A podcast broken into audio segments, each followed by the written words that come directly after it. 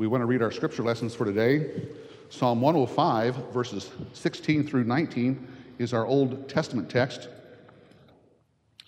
Psalm 105 is a long historical psalm, and we're just going to read a little bit of the part about what was going on with Joseph, the patriarch. Joseph, the son of Israel, Joseph, one of the 12 brothers, he ends up down in Egypt, despite all the things that uh, he had thought about and heard about himself, the dreams he had.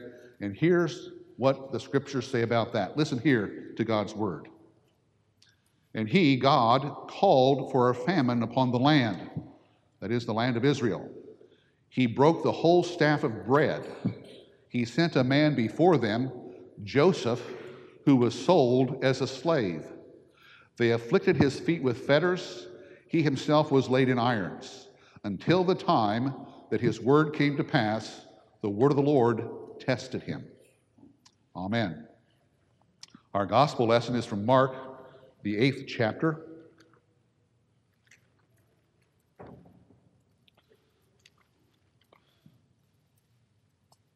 We usually read this passage from Matthew 16. It's a, you know, it's the declaration of profession of who is the Lord Jesus. He's the Christ, the Son of the living God. Uh, we want to pay particular attention to what Jesus teaches his disciples subsequent to that revelation. Listen here again to God's word. Jesus went out along with his disciples to the villages of Caesarea Philippi. And on the way, he questioned his disciples, saying to them, Who do people say that I am? They told him, saying, John the Baptist, and others say Elijah, but others one of the prophets. And he continued by questioning them, But who do you say that I am? Peter answered and said to him, You are the Christ. And Jesus, Jesus warned them to tell no one about him. And he began to teach them that the Son of Man must suffer many things and be rejected by the elders and the chief priests and the scribes and be killed, and after three days rise again. And he was stating the matter plainly. And Peter took him aside and began to rebuke him. But turning around and seeing his disciples, Jesus rebuked Peter and said, Get behind me, Satan, for you are not setting your mind on God's interests, but man's. And Jesus summoned the crowd with his disciples and said to them, If anyone wishes to come after me, he must deny himself and take up his cross and follow me. For whoever wishes to save his life will lose it. But whoever loses his life for my sake and the gospel's will save it. For what does it profit a man to gain the whole world and forfeit his soul? For what will a man give in exchange for his soul? For whoever is ashamed of me and my words in this adulterous and sinful generation, the Son of Man will also be ashamed of him when he comes in the glory of his Father with the holy angels. Amen. then our primary text today is from Acts, the 21st chapter, the first 14 verses.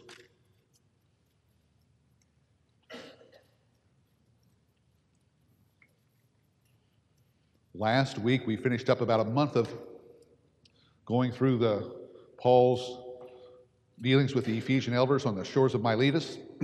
he finishes that.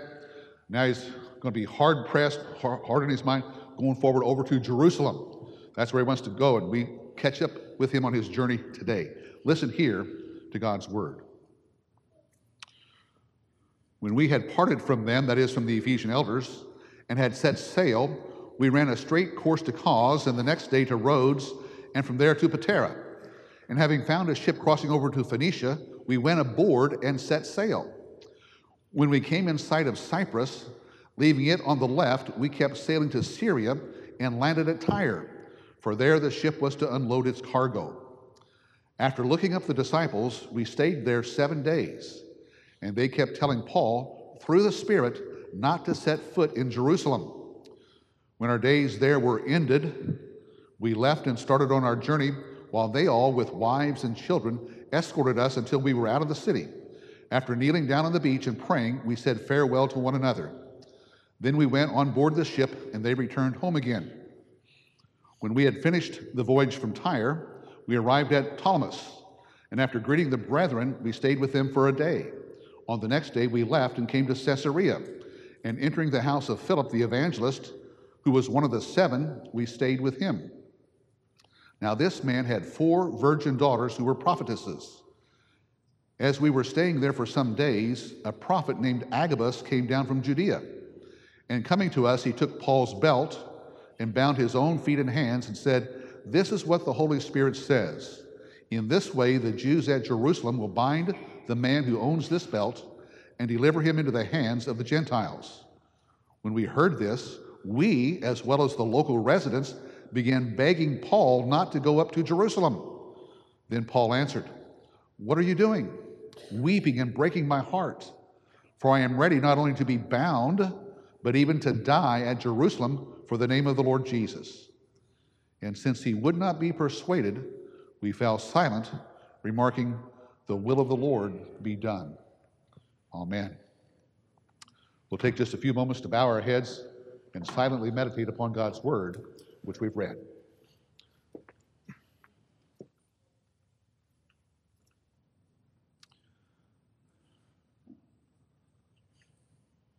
Lord Jesus, we gather and sit here today as your sheep. And we ask you, our good shepherd, to feed us, to nurture us, to set before us the way in which we should go. We desire to receive your ministry, your direction for our lives. So come, work by the power of your Holy Spirit, that your name may be praised in us and throughout all the earth. Amen.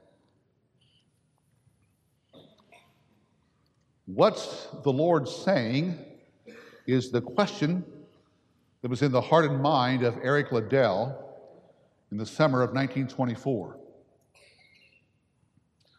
If you're not familiar with who Eric Liddell is, the movie Chariots of Fire tell his story.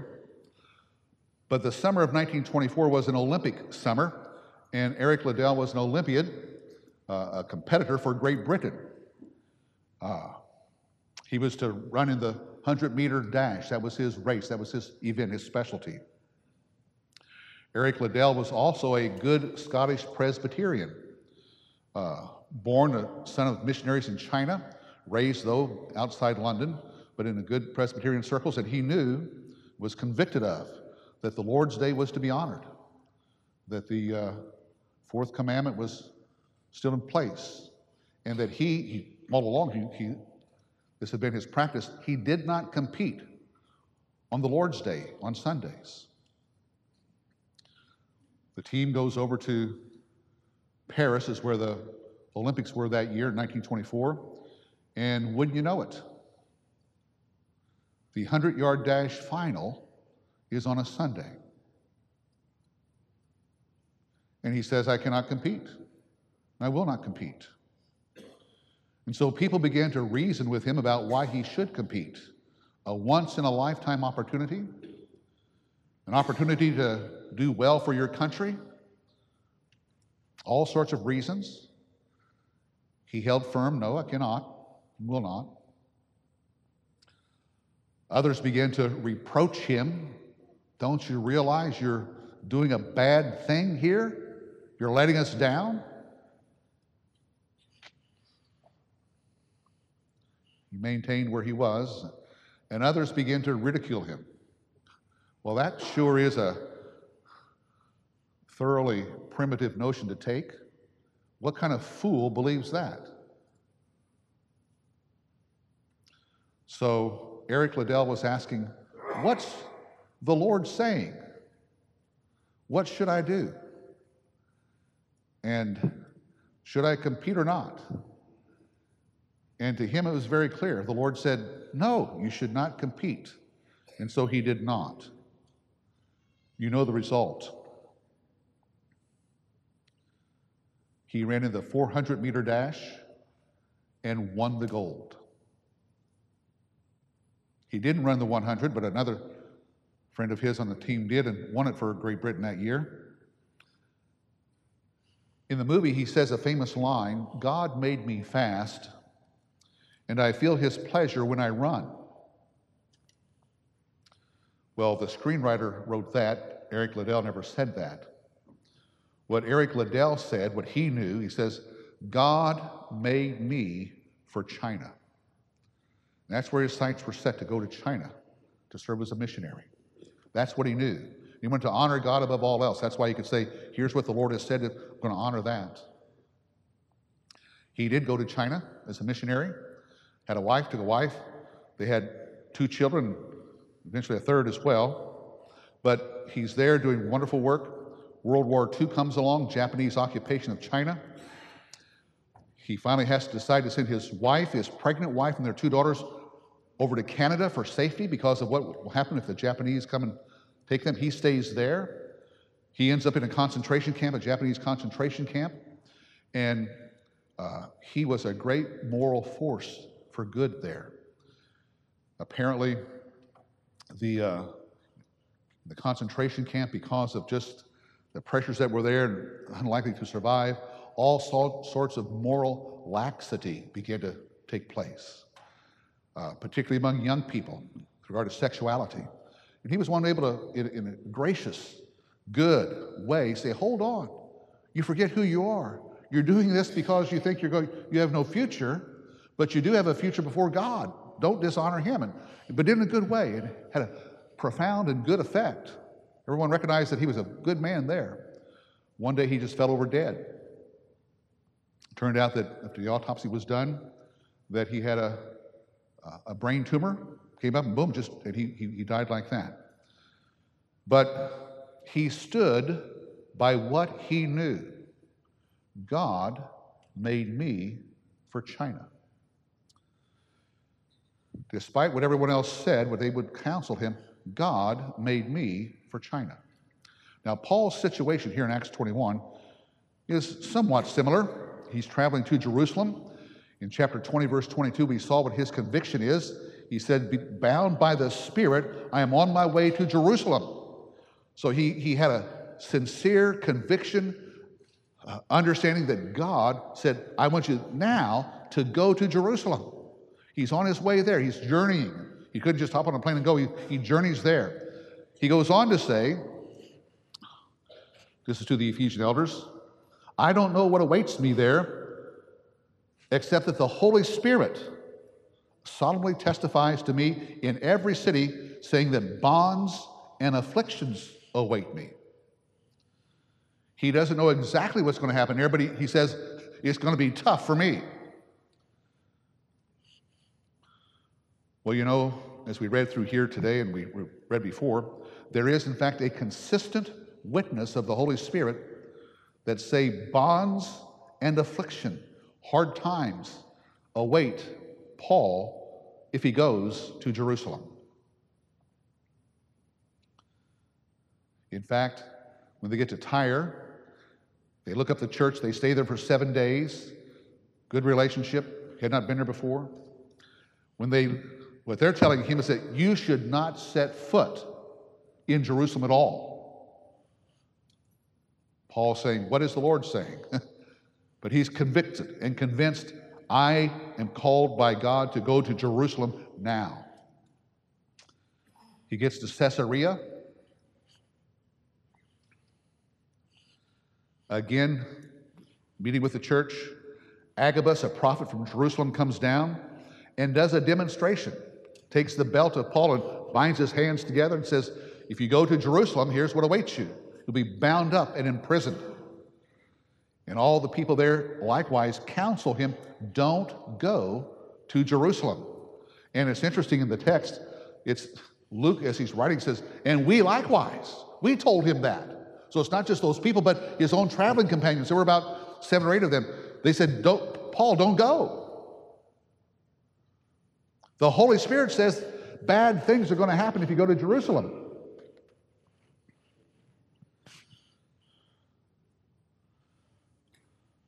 Now, there's something to note here. Paul is not someone who's a lone ranger, sort of running around doing his own thing. He always seeks to be related properly to the church and churches. So when he gets to Tyre, he looks for the church. Where's the church? I want to be among those, those folk. He respects people there. He listens to them. He does not try to avoid them. And so this body of people, no matter where the locale is, he, he seeks them out, he listens to them, and they bear a united voice saying, Affliction awaits you as you go forward into Jerusalem. We think you should not go at all. Paul has no attitude towards them. He's not saying, Well, you guys are just stupid, you're just out of here. He respects them, he understands who they are. So it's not like he has a bad attitude. Yet we read here in verse 13, Paul says, What are you doing? weeping and breaking my heart. They were much convicted by this. He was likewise, but he, it breaks his heart to see them that way. He says, You break my heart because I don't want to break your heart, but yet I cannot do otherwise than what God has called me to do, which is to go to Jerusalem now. So he must follow Christ even as they lament. Now, I suspect that part of what Paul understands all through his life, at the very outset of his Christian life. In Acts chapter 9, we read where uh, the Holy Spirit told Ananias, who was going to pray for Paul, says, I must show him all that he must suffer for my sake, for my name's sake. So Paul knew from the outset that his, his life of discipleship, his life of following after Christ, would involve suffering. Uh, so Paul does not dispute the accuracy of what the church tells him that he's going to suffer bonds and affliction and dreadful things in Jerusalem.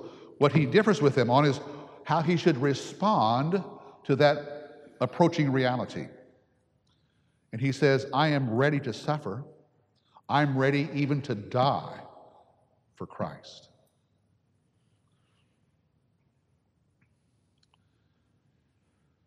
Dear friends, suffering is a part of the Christian life.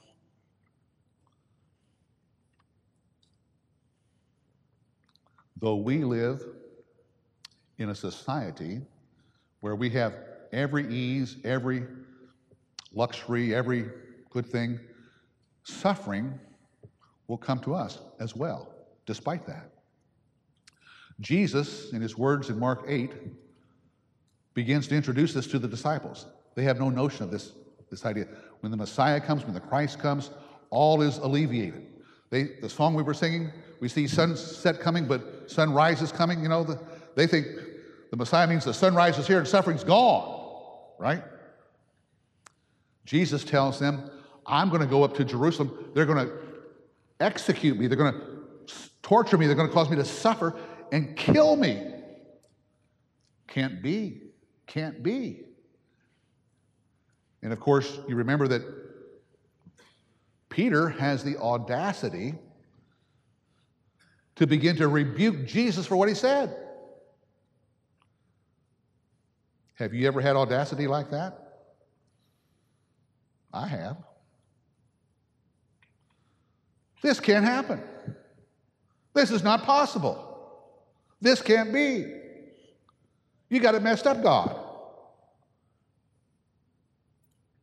He began to rebuke Jesus for what he taught. And in one of the most stern and firm passages you'll find, Jesus, looking at his disciples, turns to Peter and rebukes him. Says, Get behind me, Satan. You have the interest of man, not God, in your heart. And that's not good.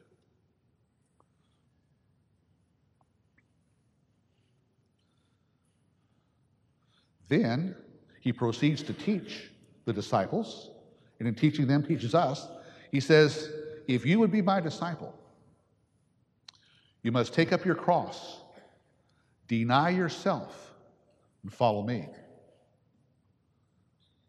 There's no one, whether you live in a king's palace or in a refugee tent or anywhere in between, to whom that teaching of Jesus does not apply. If you would follow Jesus, you must take up your cross, deny yourself to follow him. Because we are by nature prone to do our own thing, to do the human thing, to do that which is easiest and best and makes us most liked by the people around us. And he's not against that unless that conflicts with what God has said. What God has said about how life is, how we should conduct our lives, or what we should do. Consequently, every Christian who's ever lived has had to face the reality of walking differently from the world.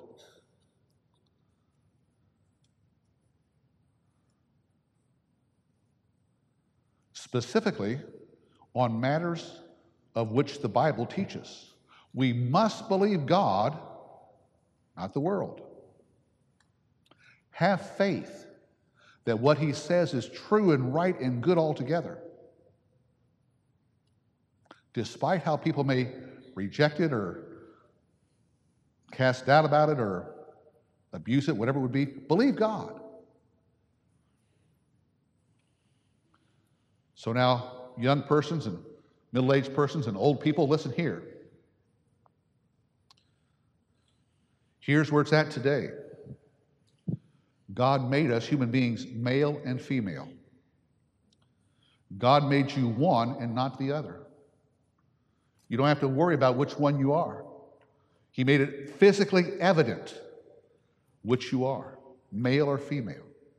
It's been that way from the beginning. And of course, this is being challenged. The whole world is saying that is, you're living in a binary universe. That's wrong. It's wrong headed, it's primitive, it's outdated. But it's right. Just so you know.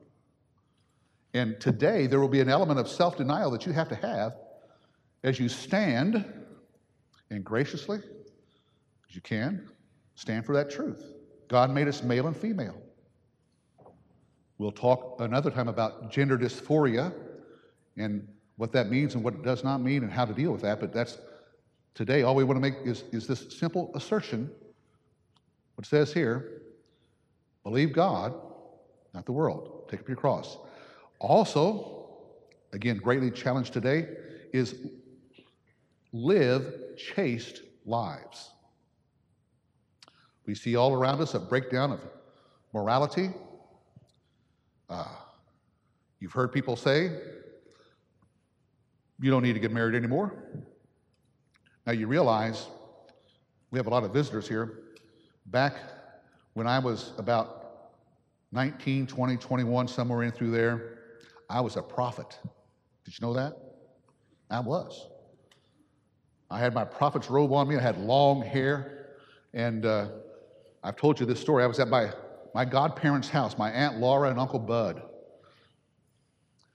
And I was back home on vacation from college. And I declared to them, Oh, Laura and Uncle Bud, five or 10 years, marriage won't be around anymore at all. Marriage is an outdated institution. Back then, I was on the forefront of telling what was coming. I was a prophet but I was a false prophet, just so you know. Uh, that may come that way, but, but marriage is of God. God commands us to live chaste lives outside of the bonds of marriage. There's a proliferation of living together without marriage. There's proliferation of sexual license and pornography. All those things. Don't do that. Seek God's purpose. Don't seek merely personal pleasure. Don't seek merely money, position, ease, etc. Just as God made Eric Liddell for China, if you're a Christian, He made you and remade you for Himself. That may well involve some suffering because you're at odds with the way things are. We read the, passage from Psalm 105 because I think that those four verses are instructive for us. As a young man, 14, 15, 16 years old, Joseph, unbidden, unasked for, received these visions and dreams that seemed to indicate he was going to be elevated above his brothers and even above his parents, and he was going to be in a position of supreme authority. The sun, moon would bow down to him. Uh, it intimated that he would do well, he'd prosper, he'd rule. Seemed like no sooner did he have these visions and these dreams than all went downhill. His brothers try to kill him, but they decide not. They sell him as a slave into Egypt. He goes there, does well, but then Potiphar's wife, his boss's wife, tries to seduce him. He refuses. by the way, by that time, most of us, it's like the concentration camp people, if God's going to let this, these things happen to me, I might as well just go ahead and live the way I want, enjoy the pleasures of the day, right?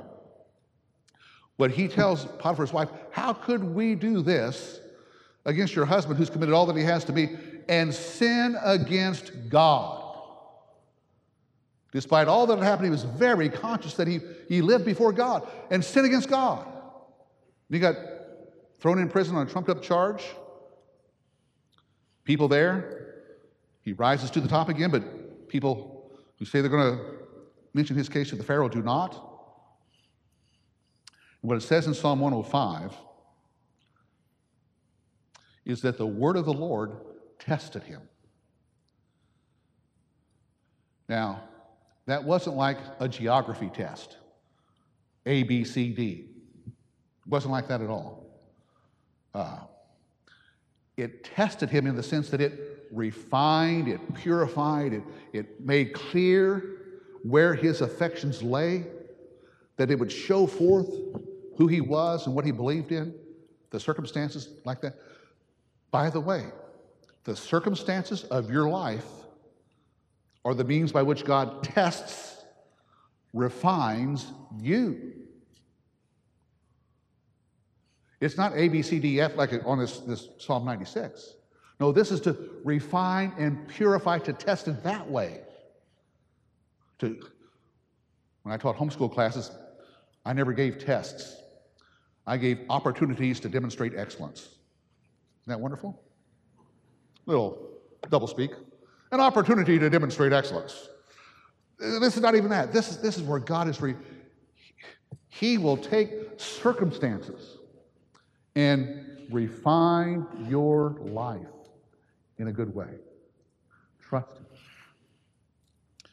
So that's what Psalm 105 tells us about Joseph. God had, and God had a much wider perspective than just Joseph in mind. He had the whole people, all the land. Now, I'd like to give a, the personal example I talked about. I spoke yesterday with a friend out in Indiana whose wife has just been diagnosed as stage one Alzheimer's. Uh, Mid 50s couple. And, you know, it's, that's devastating. Christian people, sound, solid Christian people. What do you say? Why did this happen? We talked, I asked, well, how you all doing? How are you doing? How's your wife doing? Etc. He said, well, sometimes we just sit and weep. I was weeping while I talked with him on the phone. You know, it's a hard thing. He said, sometimes we just sit and weep. But, he said, we believe that God is the Lord of all, he has His purposes in this, and we purpose to follow Him and work our way through this, live our way through this, honoring Him in all that we do. And they laid out some things they, they, they, they plan to do. I was encouraged by that. I mean, I was just buoyed up. There wasn't a denial of the pain and the, you know, what's ahead. There was no denial of that. But it was to say that beyond that, beyond this, we see the hand of God. And we believe and trust that God's hand is good, that He will care for us. He'll get us through.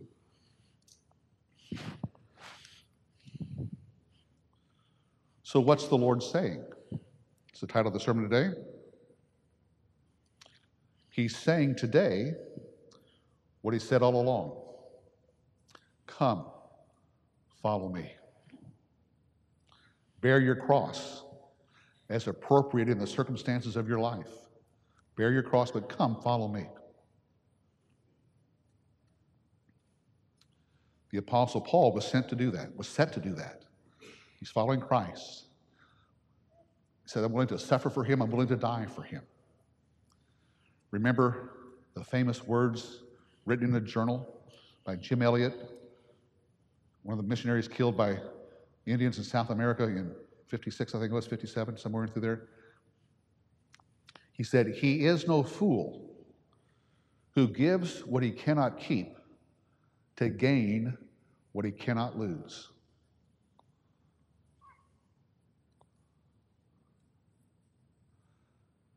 Let me say it again. He is no fool who gives what he cannot keep to gain what he cannot lose. Or, as Jesus said, what does it profit a man to gain the whole world and lose his soul? Come, Jesus says, come, take up your cross daily and follow me. Amen.